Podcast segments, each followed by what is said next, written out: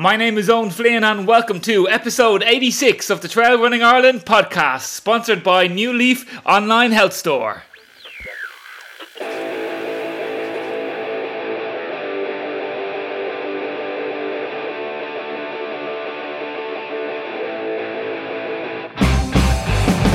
Hey everybody, wouldn't we all love to have a running career where we've notched up over six hundred races on the mountains? Well, that's what Vivian O'Gorman has done since nineteen eighty-four, and Vivian is here today to chat through over five decades on the trails, and not just competing either, as Vivian has volunteered well over two hundred times as races all around the country, as well as leading Irish teams in major championships. As we'll hear, Vivian is a true champion of the Irish mountains. Everybody, get your running gear on. Let's go. I'm just running from my life. It's a lie. I cannot buy. Something tells me it's a lie. Welcome to the show, everybody. And of course, we'll also have our coaching guru, René Borg from Running Coach Ireland, coming up shortly to help us get faster and stronger for our key races this year.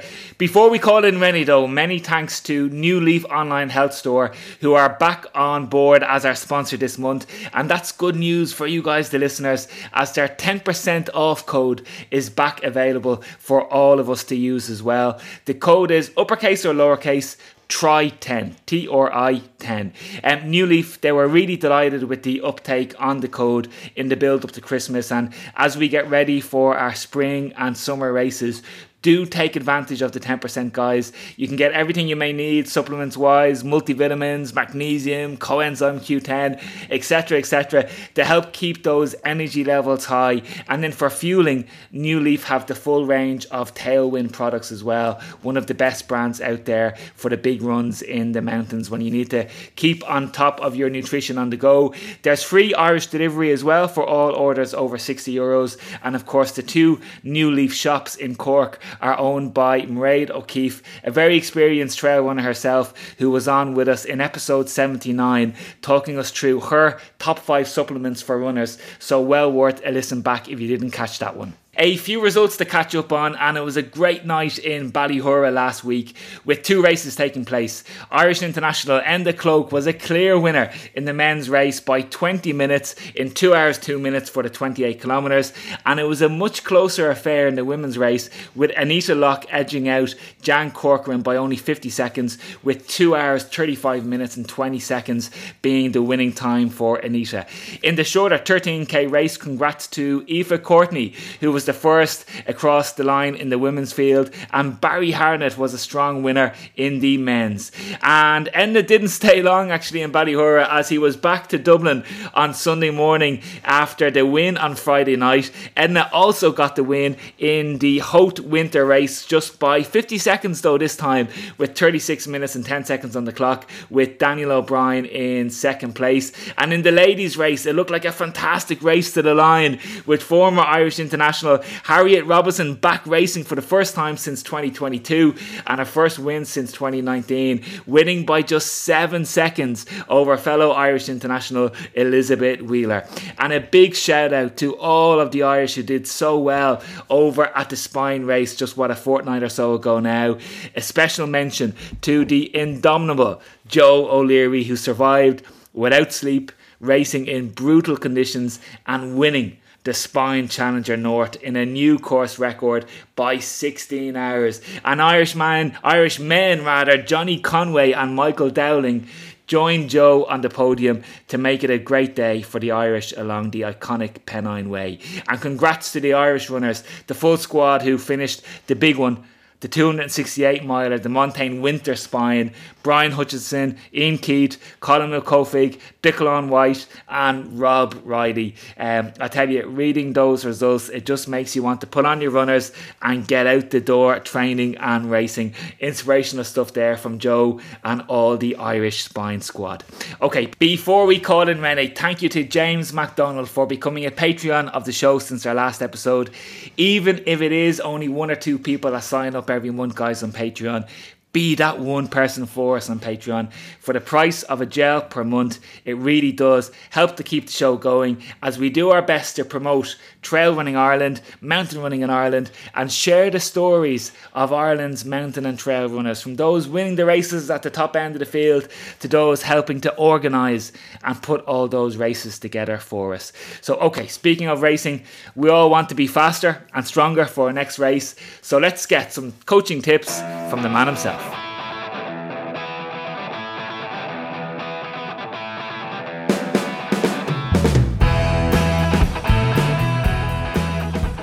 René Borg from Running Coach Ireland. René, great to have you with us, and hopefully you've been able to enjoy a little bit of a rest after your double of some indoor racing and some cross-country racing as well over the last two or three weeks. So uh, do you have an easy weekend ahead this weekend?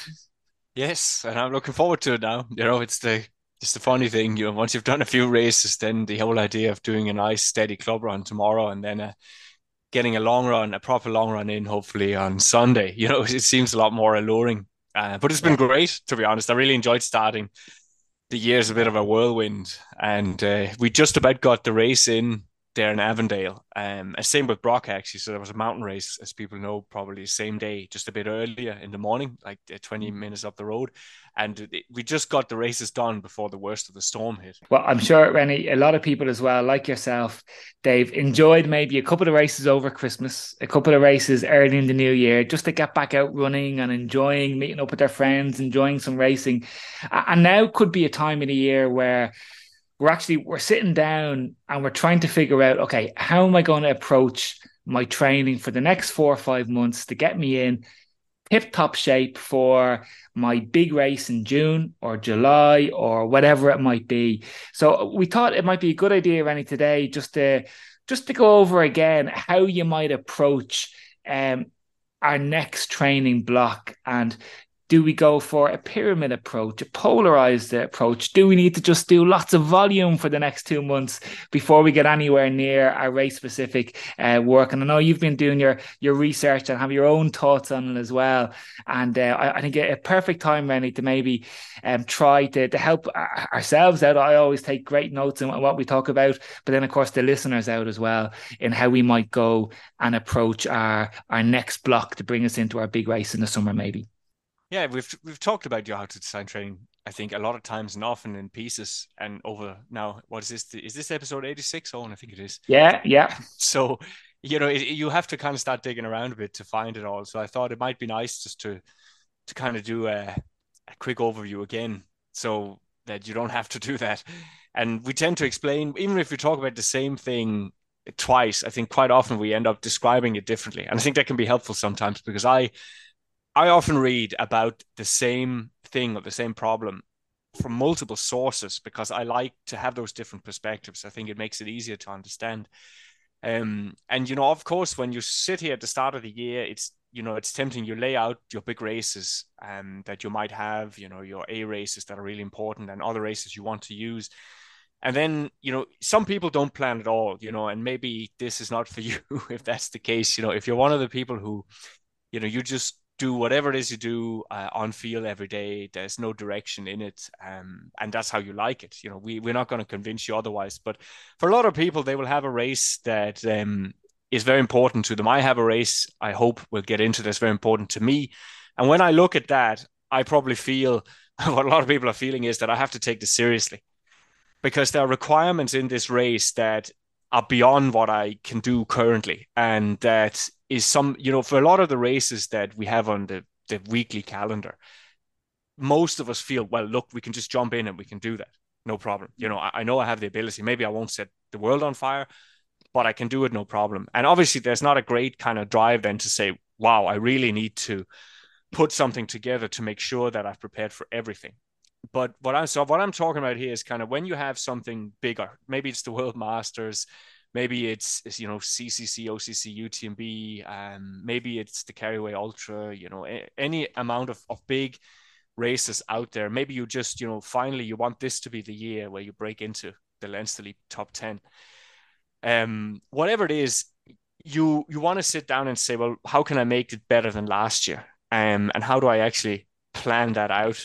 Um, and what most people do, because that's what they've seen is, well, we need a certain amount of time to do some basic work, and we need then to have enough time to prepare specifically for the races and the specific demands of the race. And then maybe somewhere in the middle of that, I need to try and bring that together. Okay, that's, so that, that's classically all that periodization means, is that you have rough periods where you transition from training that doesn't look too much like your race towards training that looks exactly like your race. So that's the training journey. Um, the problem with most training journeys is what we tend, or what we sometimes do is we pick up a magazine and we read about a certain way of structuring training. And we might read about, let's say, traditional, it's called pyramidal now training. So pyramidal training is where it's like a pyramid. So you have a lot at the bottom, like in a food pyramid, that you consume. So lots of easy. And then as you go up to moderate intensities, you do a bit less of that. And as you go up to high intensities, you do even less of that.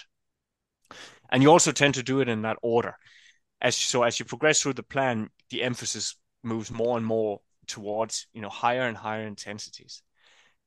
The opposite, which has become very fashionable, and we've mentioned it before, is what's called polarized. And polarized is basically when you cut out the middle of the pyramid. So you say, I'm not going to really, I'm going to do little to no medium training or moderate training. Um, I'm going to do lots of easy, and I'm going to do some very fast stuff, some very high intensity or some leg speed and things like that. And that's it. I'm going to ignore the stuff in the middle. Where things go wrong is if we sit down and look at those two and say, okay, I'm going to pick one because I think, either I believe in this best, or the, the research article I happen to read, or the elite runner who I happen to admire, they train like this. So you insert that and you follow that as, as your guideline, which can work, you know. So a very funny recent study they did in Denmark, I think it was actually, they, they put people on sixteen-week programs of either polarized, pyramidal, polarized, then pyramidal, eight and eight weeks, or mm. first pyramidal and then polarized. Right. And what came out of that was that uh, the approach that worked best uh, was where they started with pyramidal and then they moved to polarized towards the end. Okay. But that this was not race success they measured. That's the problem with a lot of studies, right? It's not measuring did people, were they very successful in the race? They were measuring physiological parameters, right, as a kind of a proxy. So they were measuring, for instance, things like how much did their relative V O two max go up? Hmm. Um, and this was, all of them improved. So that's the funny thing. All four approaches, people got better. But they got slightly better in the last one I mentioned. They got three percent better. But that means even that, you know, three percent over sixteen weeks, you would think that's, it's not a massive amount.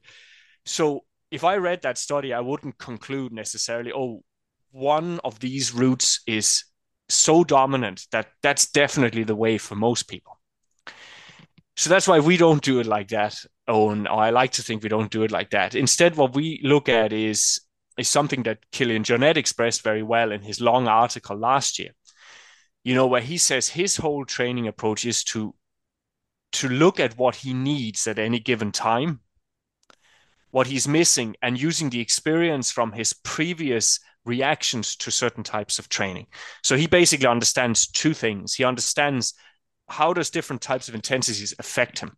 So he knows zone four and five affect him not very well, relatively speaking, whereas zone three and stuff like that affects him really well. He mm. says, for some of my competitors, he says it's the opposite.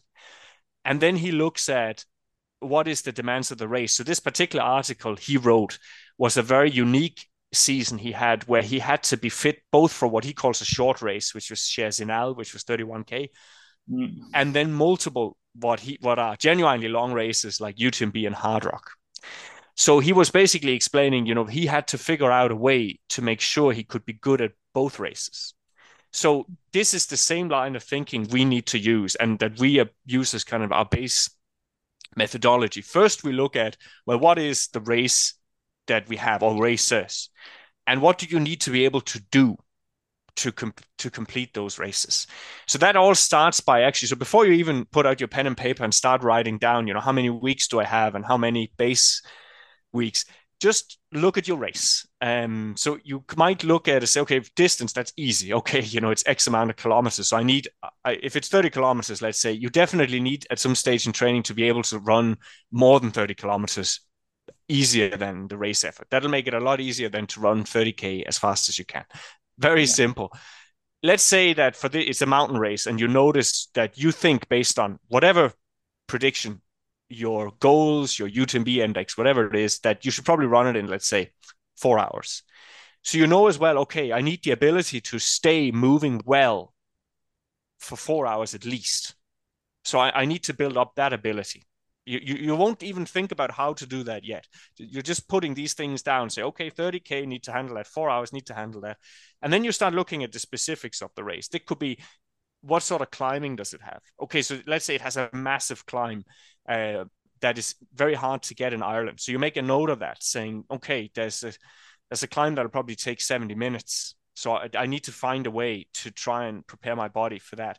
Then you also might notice there's a lot of fast running in this race once the climb is over. So, you know, okay, well, I, I can't lose my running. I need to still stay quite a fast runner. And I also need maybe to figure out, how do I handle the transition? You know, so how do I create a body that can basically hike uphill for a long time and then go straight into a fast run for ten, twenty K, whatever it is. So you, st- you just write all this down, and then there might be some, you know, funky stuff, as I would call it, like altitude and heat, which we won't go into here, but you just need to make a note that at some stage in the later part of your program, if you're really serious about the event, you need to do something to prepare your body for all those things as well. Yeah. So, so far, so good, Owen. Yeah, no, absolutely, René. And the, the one thing that I would add that I think is very, very important is that when you're planning out those, maybe it's sixteen weeks. And when I say plan out, I literally would go week to week and see how you can divide out the different things you've mentioned there, René, in two-week blocks, four-week blocks, whatever it might be. But it's the one thing that I would add that I think is very, very important is um, make sure to give yourself lots of weeks of training that you know you're going to enjoy, or to make sure that you stick a race in there that hopefully it suits what your ultimate goal is. But if it doesn't exactly suit, but you know you're going to have a really good time because maybe all your friends do it, maybe your clubmates do it, or maybe you've had a really good experience in the past doing it, make sure you do training weeks and races that you know will make you happy. Because I think when we do have a very important goal like that, Um, absolutely, we need to prepare for it right. But you don't want to be miserable for two months either, um, doing whether it's lots of big volume or whether it's doing lots of fast, short stuff on the mountains. Different people enjoy different things. Um, so the the the least amount of weeks possible where you know you're going to have to be working hard and not quite enjoying it, the better, I think. And for me, for example, René, um, my big goal for the first half of the year is the trial race to try and get back into the Irish squad for the European Championships this year. And the trial race is on in April. And as I just finished off the Dublin Marathon there last October, I was planning towards April, and I thought, oh, do you know what? Five months or so of just mountain running. It's a long time. What can I do before I get to February, March and April, before I really need to, to practice my short one minute hill reps, two minute hill reps, et cetera. And I said, oh, you know what? I'll do a mini cross country season because I love my cross country, really enjoyed racing cross country over the years. So from say end of November to start of February, it's my cross country season. And it's just getting some of the speed back in the legs from that would have been lost maybe in the Dublin Marathon. And it's leaving the big two and a half hour runs behind that I had to go through as torture some of them um, for some of the Dublin Marathon runs, and just enjoying some one hour forty runs. And I know that if I'm happy, if I get through those eight or nine cross country weeks, well, I'll be a happy camper and I'll be in great shape then going into my specific work ahead of the, the short course mountain running trial. So that was just really the, the main point of view from, from myself, René, was that when you are planning, make sure you include weeks and training sessions and races that make you happy, even though it mightn't be one hundred percent what you might need for that particular race long term. Yeah, I think what you you're kind of we need to go into the weeds there, because you know once the what you're saying is you know that something has to drive you through a tra- whatever training plan you put together, you know mm-hmm. even if it's perfect on paper, like it has everything, covers every base. Some you know that's just on paper. Uh, you have to complete it, and something yeah. has to drive you through it. Now, and people are very different, right? So we have people who the goal that they can see is so energizing. You know, it's really it's bringing them It could pull them through hell if it had to, because that's the one thing they want. They don't care about everything that leads up to it. That's just the instant end. A lot of people are not like that. You know, a lot of people are more like, okay, I think if I have to make it through this with all the challenges that are going to be in there, I need to have a few schnapses, as we would say on my side of the world. Like, there has to be a few kind of little top-ups of the motivation, something to to look forward to. And that's that's where B and C races generally are brilliant. Um, I actually, you know, a bit like yourself, Owen, use these early season races that just happen to always happen in Wicklow. I use them that way because it just gives me kind of, I feel like, okay, the season has started now. I've just seen where I am. And, you know, I'm lucky in the sense that if I do well, I want to train more. And if I do badly, I want to train more. And so it's, a, it's a win-win for me. I, I have some yeah. clients who, they don't really like to race too much. So if they have a good experience, they don't want to put themselves out straight again, because they don't want to take away that positive experience they now have. But the yeah. key is find a way to create positive feedback loops. You know, it, that goes for any plan you put together. So when you look at the finished, and we are not quite there yet, but when you look at the finished product in front of you and you look at it, that's when you ask yourself, oh, hang on a minute. If I do what I just put down here, do I actually think I'm going to be constantly in a negative or a positive feedback loop? And of course, yeah. you don't always know that. You might look at it and say, yeah, totally. And then you get into it and you start to notice maybe halfway through that your motivation is really starting to drain.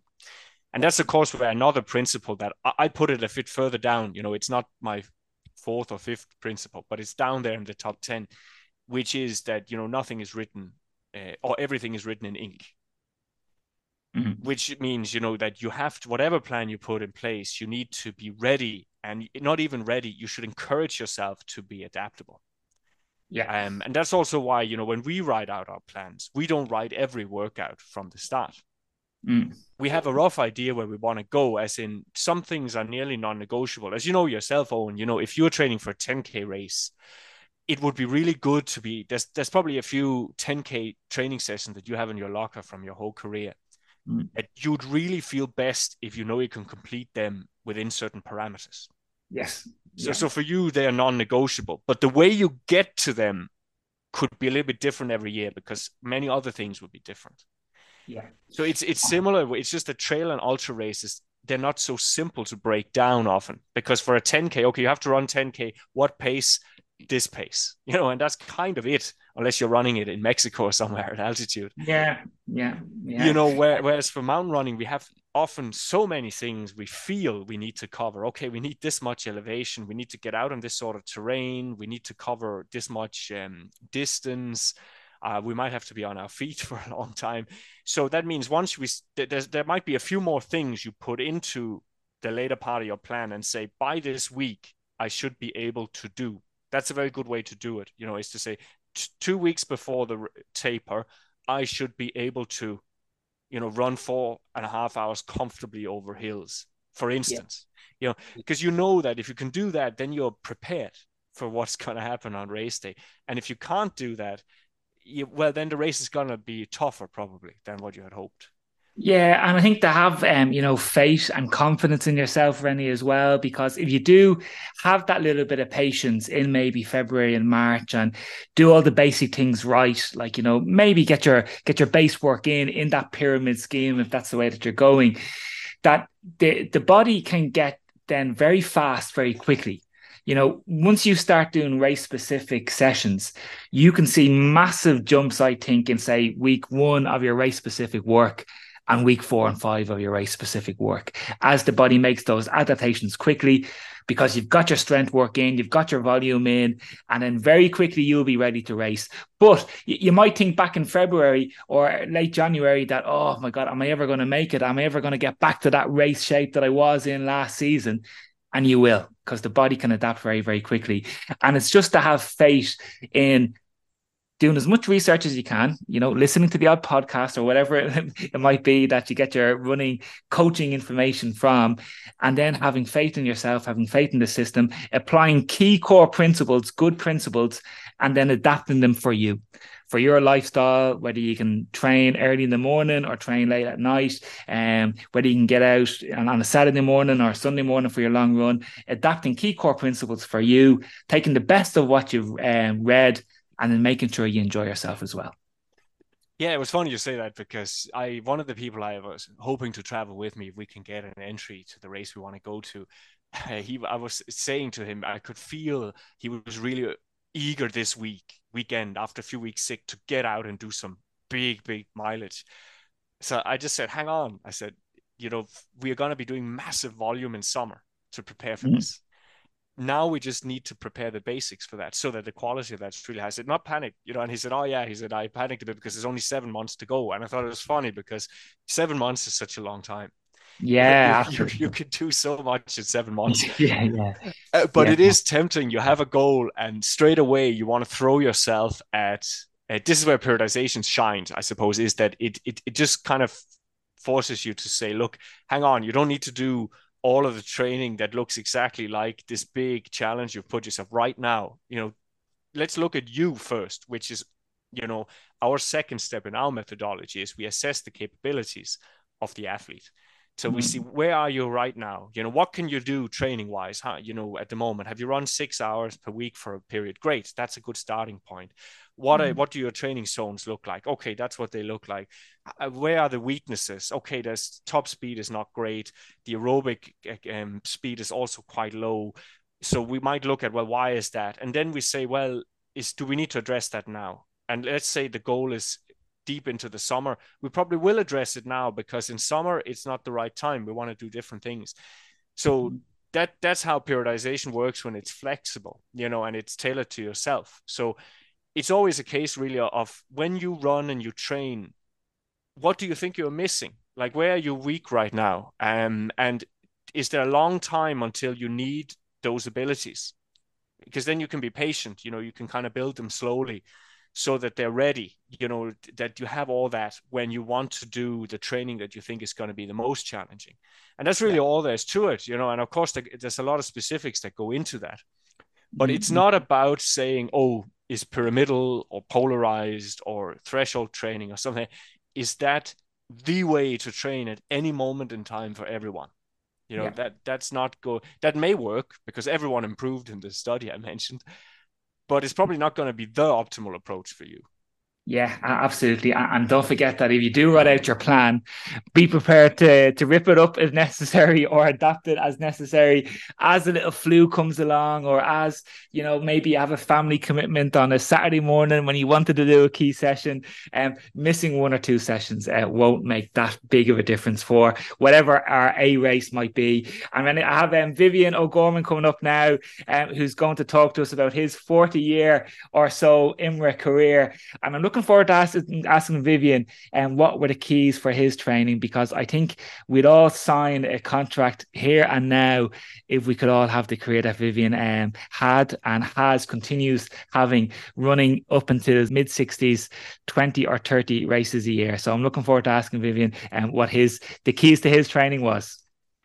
Yeah, myself and my wife know Vivian fairly well, you know, and I, I first met him at, I think he was at my first ever mountain race, which was Lugnaquilla in two thousand six. So we'll definitely be listening in. You know, I look forward to, to hearing his story, because I'm sure he's told me some of the things over the years, but uh, not not the full and not in a formalized uh, forum there. So yeah, I look forward to it, Owen, and uh, see what we can learn. I think it's a really nice uh, change of pace, you know, from, we obviously mainly have elites. We've had some race organizers and others on, but uh, it's it's nice to hear from from someone who has a totally different perspective on the, the day-to-day hill running scene in Ireland.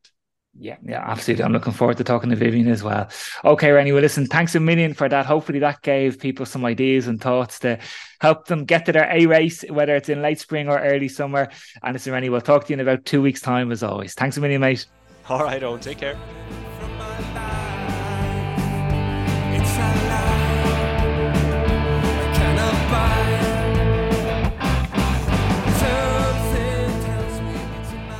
Our special guest this week has made an enormous contribution to the sport of mountain and trail running over going on now forty years. He is well known and much loved amongst the mountain running community, so it's a real pleasure to welcome onto the show one of the true stalwarts of Irish mountain running. Vivian O'Gorman. Vivian, a real pleasure, Vivian, to have you on the show. I was flicking through my Facebook feed there sometime last week and I saw Miriam Maher, president of I M R A, with some guy who looked very happy and a big, what I thought was maybe a birthday cake, but no, it was a cake for running your six hundredth I M R A race, Vivian. So congratulations. And as I think, as you're about to tell me, it's actually probably a good bit more than six hundred. And it's a, yes, it's, it is a bit more than six hundred. Thanks for uh, Owen for having me on. Um, yeah, it's it's a bit more than six hundred. I, I first started the mountain running in um, nineteen eighty-four. I saw an article in the paper one evening, and uh, it was about uh, the Trebraden race that had a week uh, the, the previous week, and um, there was another race coming up in a place called Banlascorney uh, on a mountain called Seahan. And I thought, ah, yeah, sure, give that a go. And it was on the following couple of days, but the following Thursday. And I thought, ah, sure, give it a go. Because I'd, I'd been doing um, mostly uh, road races all, all over the place. And I, I'd no problem in, in traveling. I'd, I'd go down the country for a road race and back up again on the same day and all the rest of it, without thinking about it. So yeah. my my only my problem was, where was Banlascorney and where was the stone cross in Banlascorney? So I went down on the on the Thursday, and I eventually got there, and the race was at half seven, and oh, I must have arrived oh about a minute to half seven. Yeah. And a fella came over to me at the car window and he said, "Are you going to run this race?" And I said, "I am." He said, "Right, well, get yourself changed there and we'll wait for you." So did all that, signed in, ready, steady, go, and off we went. And yeah. um, it started just around the corner no, of from the Stone Cross, and uh, inside a gate, and straight diagonally across the across the field, over the fence in the corner, through through the trees with mud up to our eyeballs, and then onto a far clean, fantastic uh, forest track. And I was running up, up, up, and all the time. And next is there was another fence in front of us, and the guys who were the, the three or four guys were in the lead, and they were coming back down. And I yeah. thought, uh, "Geez, I better get out of the way here." You know, they'll be climbing over this fence. And the first fella came down, and he jumped it. And I thought, "Geez."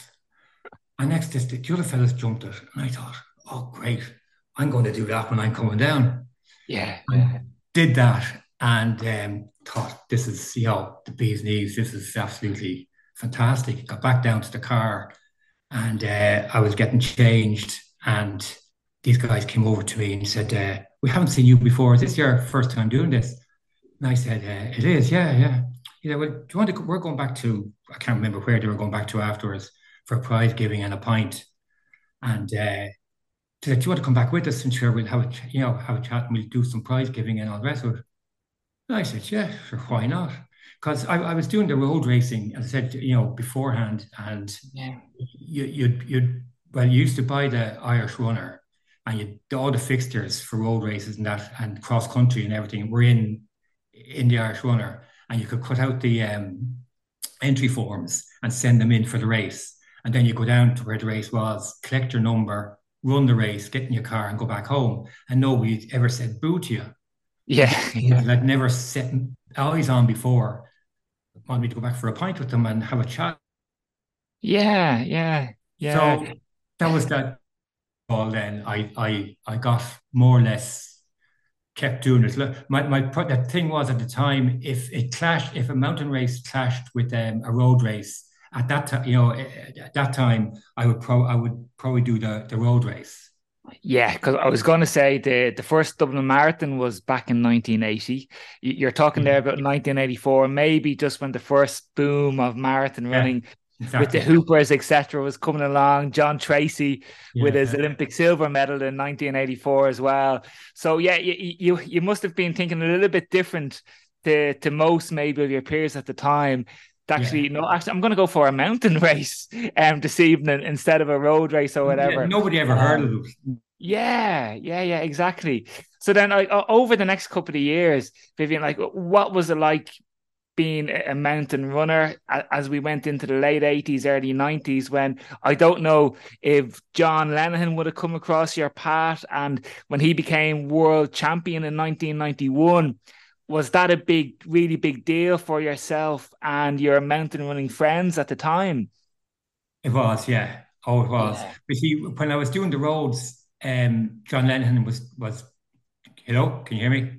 Yeah, yeah, can hear you. Yeah, yeah. Um, when I was doing the roads, John Lenehan was was running on the roads, and he was winning the races, or he was coming second or third. So I knew of him. I didn't know him.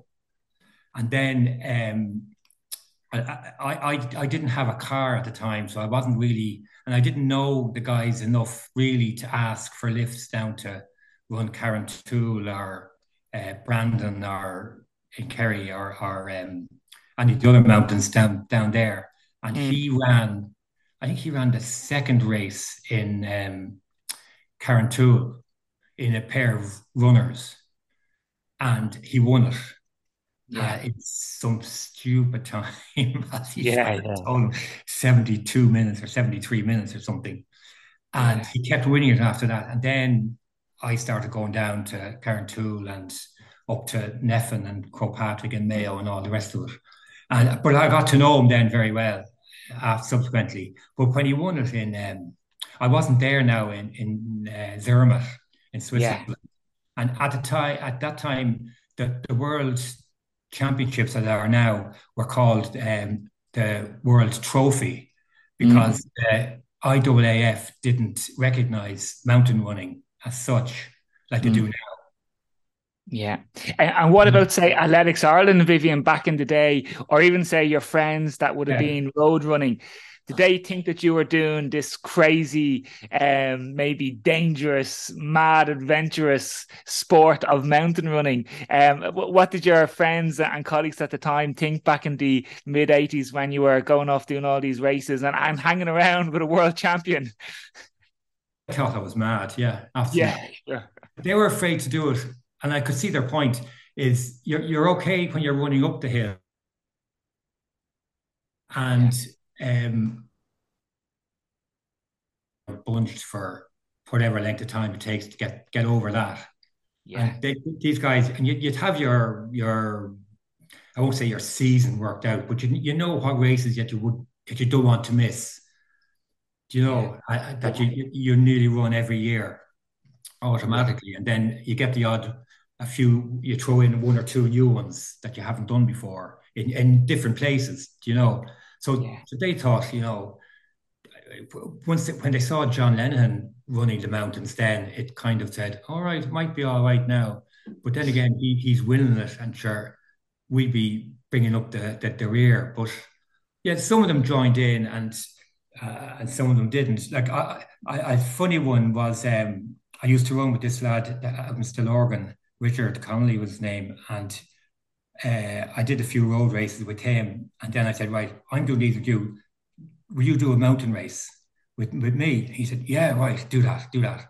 So uh, we did uh, a mountain race up in uh, Dundalk, and uh, up and down, finished the race, and I could beat him on the mountains, but I couldn't catch him on the roads. Yeah. I, I rang him on the following Thursday to meet him on Friday, and he said, you must be joking.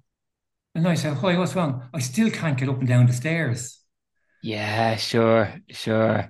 Uh, it's amazing yeah. how yeah, so, some runners who are maybe very good, very strong on the roads, they just can't sometimes make the transition over to the mountains, or it takes them a good couple of months to get used to it. And they think that because they're maybe good road runners, they'll just fly in the mountains, but doesn't always happen. Um, Vivian, I mentioned that it was six hundred races that you were um, given your fantastic cake for there last weekend. And the only reason why we say six hundred is because the official record books only started in nineteen ninety-eight. But as you were saying there, you've, you've gone back to nineteen eighty-four was actually your first race. So yeah. you've probably done well over seven hundred races at this stage. And one of the big things, Vivian, that I wanted to ask you today was, for myself, for the people listening in, is it, it sounds like you've had incredible consistency over those, what, forty years of banging out. Certainly since nineteen ninety-eight, what I can see is it's twenty to thirty races every year. I mean, I'd, I'd sign a contract now if someone could guarantee me that I'd be able to do twenty, thirty races until I'm in my mid sixties like yourself. Um, what's what's the key? What's the, the secret to it, Vivian? Were you just born to be a mountain runner, or have you been doing Pilates and yoga since, uh, since no. the mid nineteen eighties to keep you healthy? No, I don't know. I just, um, but see, I was never, um, I was never a fast runner. I mean, I was never a sprinter or a, and I would always finish it. And my, my my my thing was in the mountains was coming down the hill. If I had you my, if I could see you ahead of me, I'd catch you. Yeah. But I, I don't know. I, I mean, I I've gone over my ankle a couple of times, and I've I've um, hurt my calf muscles, you know, here now and again as well. But they don't tend to last. I, I can get over it. Tend to get over it really pretty quickly, pretty okay. smoothly, you know. Go to a, a physio and they sort me out and I'm back running. but but you, you do get people that, like, they go to run the race or wherever and they have a bit of a niggle in their calf or their, their uh, hamstring or whatever, and they say, oh no, I'm not going to do that. Won't do that, just in case. But that never bothered me. I just go and run anyway. Very if, good. If it, if it happens, I get where it, it happens. But but you know, when you're running, you can feel a pain or, or or something coming on, and you slow down or or even you walk, and then it, it tends to go, and you get back running again. You know, but yeah. It never occurred to me to um, I, I wouldn't be pulling out like and and letting the guys go on ahead. You know, somebody's sure. bound to beat you that you don't want to beat that he, you don't want him to beat you. Oh, yes. I mean, you, you are competitive. And if anybody looks at your I M R A results, you've got plenty of category podiums over the years as well.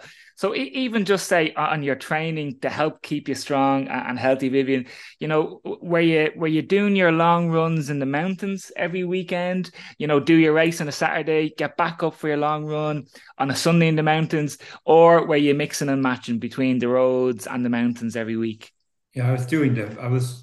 Mixing it up, yeah, mixing yeah. the two. Um, okay. I, I wouldn't go into the mountains uh, on my own. You know, I wouldn't yeah. wake up on Sunday morning and say, well, I'm going to do twelve, fifteen, eighteen miles in the mountains on my own. I So if I got somebody to come with me, or if somebody was going somewhere, I follow them, I go with them. But otherwise, I do the, the long road, the long road run, you know, as yeah. if for... for uh, for a marathon training, because I, I was doing the marathons, the Dublin Marathon and the Belfast Marathon and all that kind of stuff at the time as well. Okay, okay. But that was keeping me fit.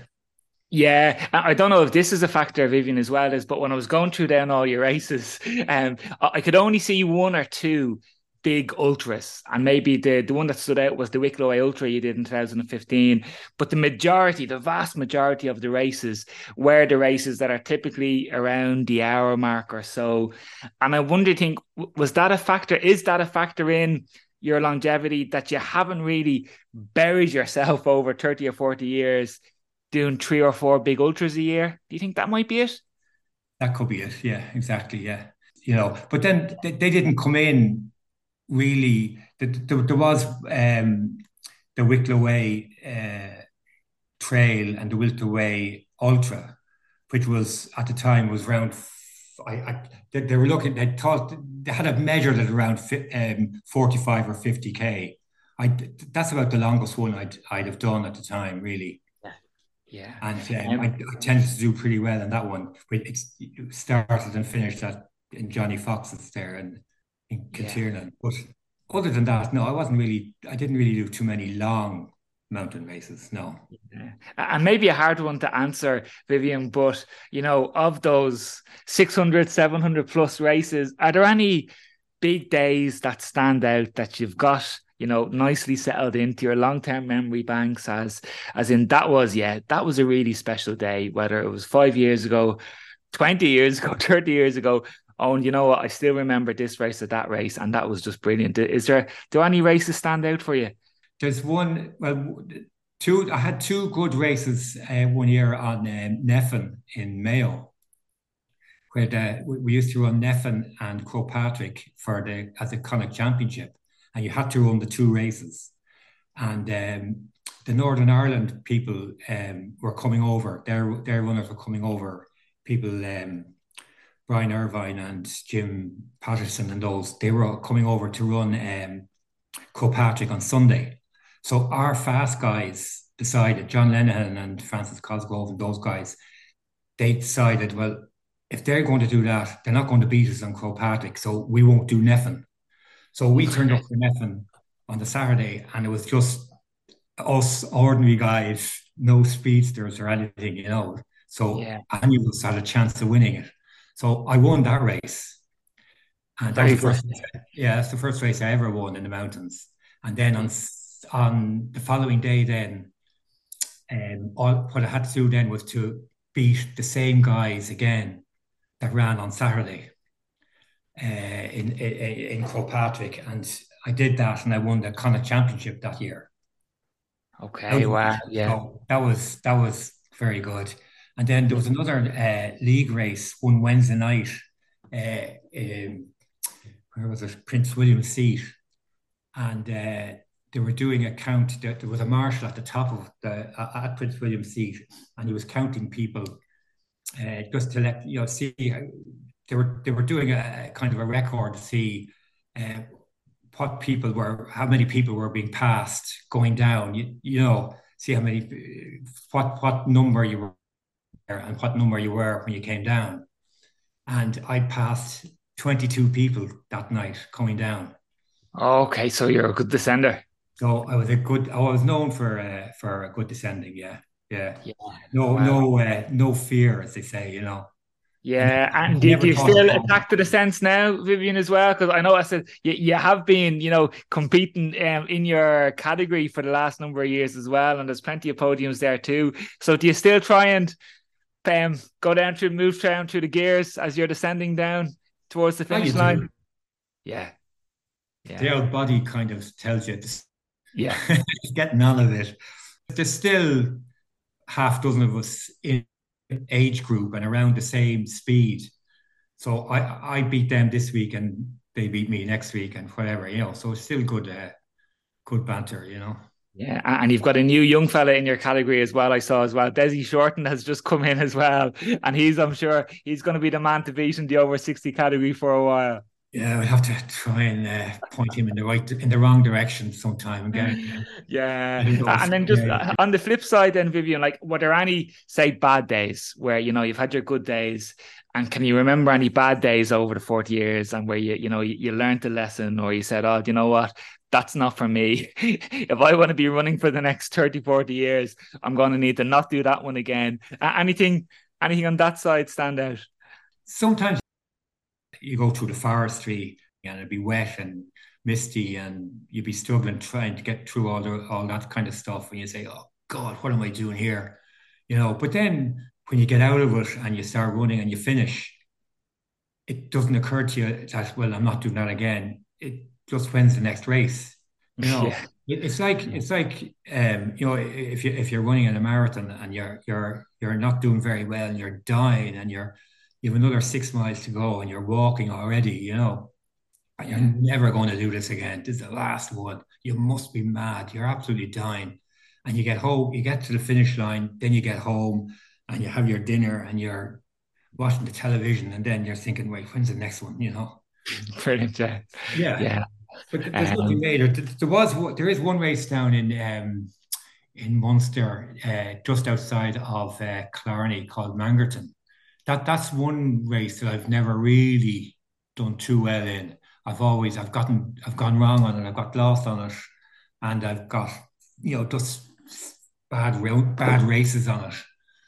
And uh, other than that, that's the only one I can think of. But it doesn't put you off for the next race, you know, you just keep going. Yeah. yeah. And, and then, of course, not only just the racing side of things, Vivian, as well, but everybody that knows you. And you mentioned, I think, at the start of the chat as well, that, you know, you've been at so many races working as a volunteer as well. you know, well over two hundred races where you've been a volunteer. Uh, and a lot of times, Vivian, as well, as a race director um, or an assistant race director. And actually, I just saw yesterday when I was looking down through the races that you worked at and that, you actually, you were working as a helper, Vivian, at my first ever mountain race, which was the trial race for the World Championships in August two thousand ten. And you were out in the course there that day when I made my debut on the mountains. I was a track runner at the time, and uh, I was meant to go to a, a fifteen hundred meter mile race in Belgium on the Wednesday. And I said, ah, do you know what? I'd rather I'd rather give this mountain running a shot. And I went up and I did it. And uh, Jerry Kiernan, who was my coach at the time, found out that I did it because his brother was a bit of a mountain runner. And he said, oh, do you know your your your lad Owen there was up at the trial race on Saturday? And Jerry gave me a phone call on the Sunday and dumped me out of out of his squad um, because uh, I, I wasn't uh, sticking to the track. Now, it was a nice conversation. It was a fun conversation.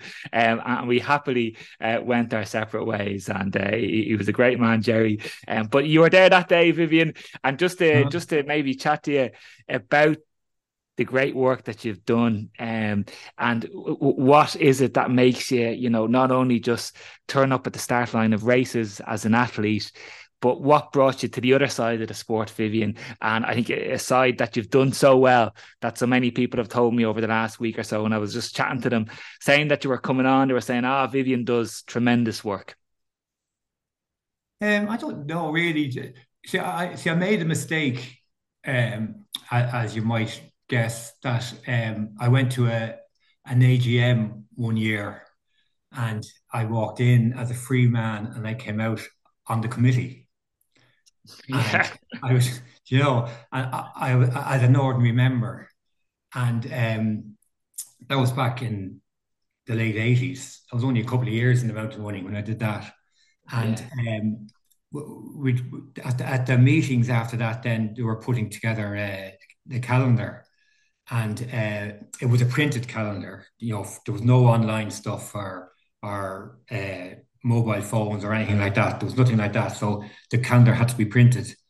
And um, the, we used to go back, to, we, we still do, go back to the pubs afterwards for the prize giving and tea and sambos or whatever, a pint, whatever.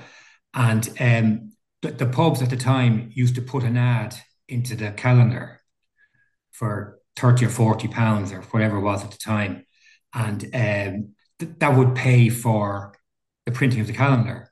So I, I started going around with one of the one of the lads, that was, one of the other lads on the committee, a man called uh, Pallar Dempsey, and to to talk to him about the, the, the, the ads and what way they wanted it, and they let you know what way they worded it, and a photograph, if they had a photograph of the place and everything else. And then you do that, you bring them the, the calendar, and you collect a few bob from them. And it just it just started from there. I just started doing things um, mm. on that side of stuff. And then one of the other guys was having problems getting it. I started getting the prizes then, and then I started going to the races, and then I start. I, su- I suddenly found I was I was um, organising the races without fully realising that I was organising the races.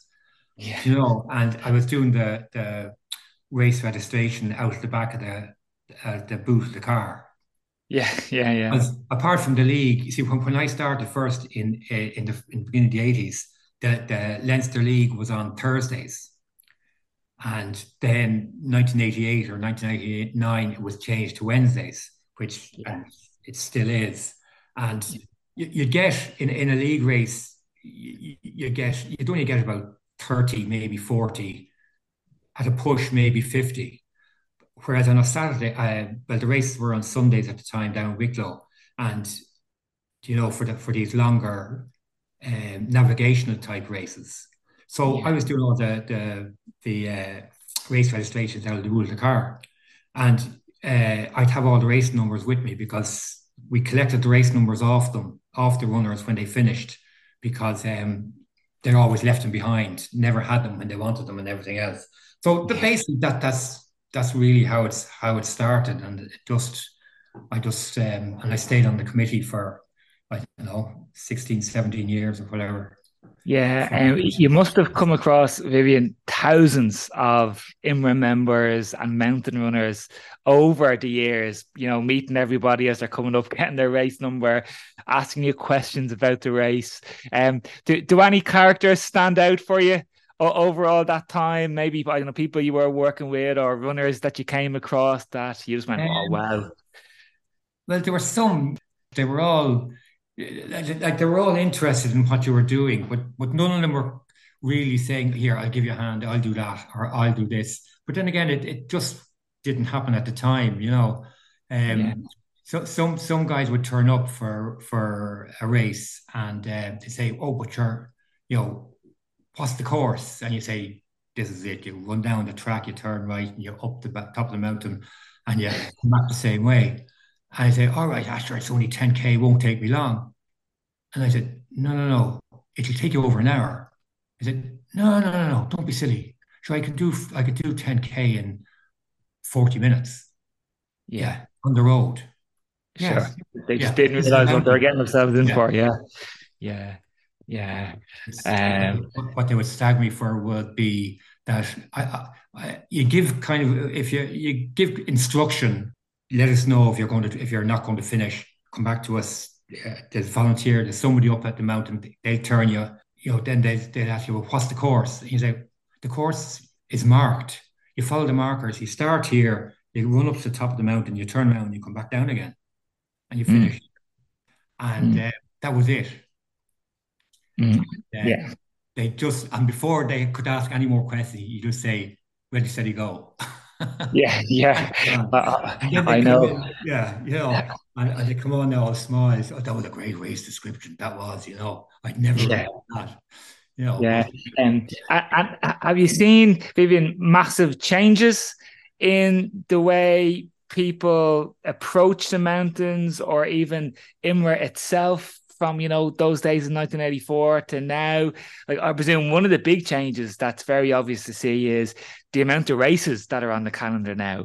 Does how many races is there now? Well over one hundred, one hundred fifty races, I think. There's a race nearly every weekend. Yeah, yeah. Yeah, yeah. So is that one of the big changes that stands out for you, or anything it else? Is. Yeah, it is. Well, you see... yeah, there's about one hundred fifty races or so. And as you say, there's one nearly every Saturday or every Sunday. And, uh, but you see, you can, you can pick a course now that you could do three races on, on the same day. You know, you could do a ten K and a half marathon and a marathon kind of distance, depending on, on, on the loops of the, how many loops you do of the same course. So that's all changed. And then, of course, it's all online now. There's, you, you enter online and um, bring your number with you and just turn up and just sign in, and that's it. Whereas in the old, in the, other, in the earlier days, you didn't know who was coming or how many were coming. They just turned up on the on the night or on the afternoon, whatever, whenever the race was. You know, so you never knew how many you were going to have. Whereas now it's all worked out and it's all online, and you can see it all there in front of you on your laptop or on your phone. Yeah. yeah. So it, it's a lot more, I think it's it's a lot more um, serious now as well. You know, that there, there there's no, there is a bit of banter and everything else, but it's it's serious running, and it's it's some of it, some of them take it, I think some people really take it a bit too seriously. But it's a race and they want to win it, and yeah. they don't want to be beaten by various people and everything else. So I can see that as well. But okay. yeah, it's it's a big change. Yeah. It's, yeah. it's, it's gone very, um, all very technical and everything else, you know. Okay. Okay. Do, do, do you think, um, have the mountains changed at all? The, the landscapes changed at all, Vivian? Or are the mountains as beautiful as they ever were um, now, back to when you first started running? Oh, they're always yeah, they, they always change. Yeah, that's fantastic. You could run, you could run the same route on a mountain, you know, every week, and it'd be different. You know, yeah. I mean, I yeah. remember one, one one evening on uh, we were doing um, Maireland from Crone Wood Car Park, and we ran up the track and up the trail and over the fence and over to the wall, and we were in mist, couldn't see our noses in front of us. And we thought, all right, this is going to be a good one, you know. And then about halfway up the wall, we're out of the mist, and it's beautiful, absolutely fantastic. And we get to the top and you turn around and there's the mist down in front of you again, you know, absolutely yeah. fantastic. Oh, you know, you're so making me want to get my runners on, Vivian, well, I think get you your set of mountains. Will I join you for a run this afternoon? Um, um, you've been a, an IMRA stalwart, stalwart now for forty odd years. Um, have you had any enjoyable uh, mountain trail running experiences outside of the IMRA calendar? Have you ever travelled to one of the big races in Europe or stateside or anything like that? Yeah, well, you see, I got involved in the um, in the World Championships, like picking the organizing the trial the trial races here and picking the teams, and then I'd go with the team over to wherever it is. Mm. Uh, and um, so I've, on that side of things, the mountain running definitely got me to places that I'd never have even thought of going to, you know, because they ended up in um, Reunion in the Indian Ocean, in in Alaska, in New Zealand. In um oh yeah well there was one year um Malaysia uh, put in a bid for the World uh, Championships, and and they won the bid, and they held it in uh, Borneo uh, in the Mount Kinabalu Park, and uh, so we went over there, and they they got Malaysian Airways to uh, as a sponsor, and Malaysian Airways gave us free tickets and half price tickets for the for the flights over, which made it very cheap, and it was absolutely brilliant. But um, so in, in all these races, you probably know yourself that they have a, an open race. So yeah. we can all, all the managers and assistant managers and anybody else can run in them. And it's usually on the, the senior man men's course, whatever the distance is, ten K or twelve K. So that was fine. So the, the, the races, I'd say, were, were in Kinabalu Park, and did the open race, and that evening anyway went to the um they had a, a dinner and a prize giving, and they started calling out the prizes, and then they got to the open race and they called out the first man, and they called out the first woman, and then they called out the second man, and they called out the second woman, uh, Vivian O'Gorman. And I said, thought, all right. So I stood up and I walked out down in, in in between all the tables, and I was heading just for the lark, just for the laugh, because the, the the Welsh guys and the Scottish guys and the, they all knew who I was, you know. Yeah. So, and I knew the girl that had finished second, because she literally finished, I think, one or two places. If she didn't finish in front of me, she was about another another place in front of me, and she was ready to go. So I kept going. I went up onto the stage, and he said, uh, sorry, uh, uh, who are you? And I said, I'm Vivian O'Gorman. Said, you're not the first lady. And I said, no, but you called me out. They just got an awful, an awful cheer and sack, but they took it. Yeah. It was grand. They, they, I, they figured out then that um, Vivian in in uh, Malaysia was a woman. Yeah. No, no... Uh, No differentiation at all. Anything. Yeah. So, yeah. But that was good fun. It, it, it, isn't it fantastic that, you know, the mountain running and through IMRA, you got to travel to places like Alaska and New Zealand? And to be honest, Vivian, that was actually one of the reasons why I went onto the mountains as well, because you were probably manager of a very young Sean O'Hegarty, which who was one of oh, my yeah. friends from Rathfarnham. And he used to come down on a Tuesday night to Nook Grove and tell us, oh, yeah, lads, I'm off to Alaska now in a couple of weeks' time, or I'm going to New Zealand now with the mountain running. And we'd be all, we, you know, we were all running on the track maybe at that stage, or just starting off or running careers. And we couldn't understand how Sean was going off to New Zealand running for Ireland, you know. And then we all wanted to get in on the action as well. And myself and Mark Ryan and Barry Minnick, of course, who you know as well. We all tried to make those teams then as well. And it was a great couple of years as well. And uh, and for anybody listening, you know, the, the mountains, they literally can. They can bring it all over the world, racing and, and training. And it's a real joy, isn't it? And as I say, you get to places that you wouldn't go to normally. Yeah. You, you yeah. might go to Spain for your holidays, but you wouldn't go into the mountains and, and see all these fantastic places. No. Yeah. And the, and the people you meet then as well. Yeah. And so yeah. Then, then, then there was that there was the, the British and Irish juniors as well. So they start, you could, you could, they could start running for Ireland internationally uh, under sixteen or under seventeen or under eighteen or whatever, you know, against England, Scotland and Wales. And and invariably you, you pick a, a, a, man, a boys team or a girls team or both, and they end up going to somewhere in Scotland or Wales or England. And they're coming up against these other guys from these countries. And they suddenly realize, oh, I know these guys. So I ran against them for the school in, in cross country, you mm-hmm. know, and, yeah. and they're all doing the same thing. So it gets them around and gets them known and gets them into a different sport.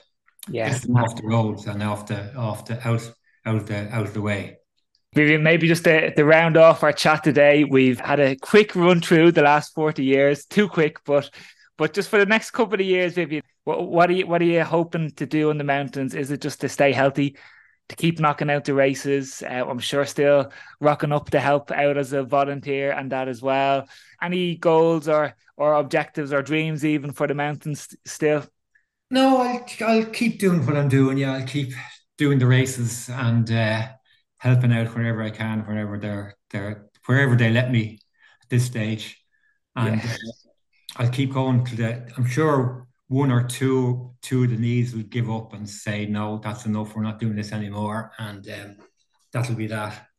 Yeah. But, sure, but listen, they, they haven't given up over forty years. So you never know. Uh, you know, it's a bit of a myth, those, those dodgy knees, but someone like yourself who's survived so long, you probably have a better chance of staying injury free on the mountains than if it had been forty years on the roads, I suspect. Oh, I'd so, say so. Uh, yeah, exactly. Yeah. yeah. But listen, Vivian, it's been a real pleasure to chat to you. I'm looking forward to maybe sitting down with you one day and having a, a pint or a coffee and uh, hearing some more stories and, and tales of, uh, Yeah, four decades worth of I M R A races. It's incredible, Vivian. So thanks a million for sharing just only a very small part of it today. And I'm sure people will enjoy chatting to you once they uh, once they realise how many races you've you've raced and worked at.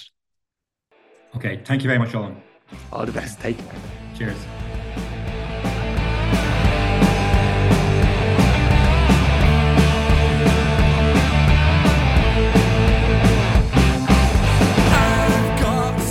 Well, that's a wrap for this episode, everyone. Hopefully you found Vivian's story inspiring. Apologies on the bad sound quality in a few instances, but here's to as many of us as possible getting hundreds and hundreds of racing in over the next decade or two and enjoying the sport of mountain and trail running to its maximum, just like Vivian has done, and following Vivian's example of giving back to the sport tr- too through his many, many volunteering roles. Before we go, guys, thanks again to New Leaf Online Health Store, and don't forget to use T R I ten, T R I ten, for ten percent off across their website for all your supplements and race day nutrition needs, helping a local Irish business in the process, and the guys in New Leaf will get the products out to you in double quick time. And if you do get a chance, do pop over to Patreon, and if you can, donate the price of a gel per month. It would be really super to help keep the podcast going. See you next time, guys. Everybody, get your running gear on. Let's go.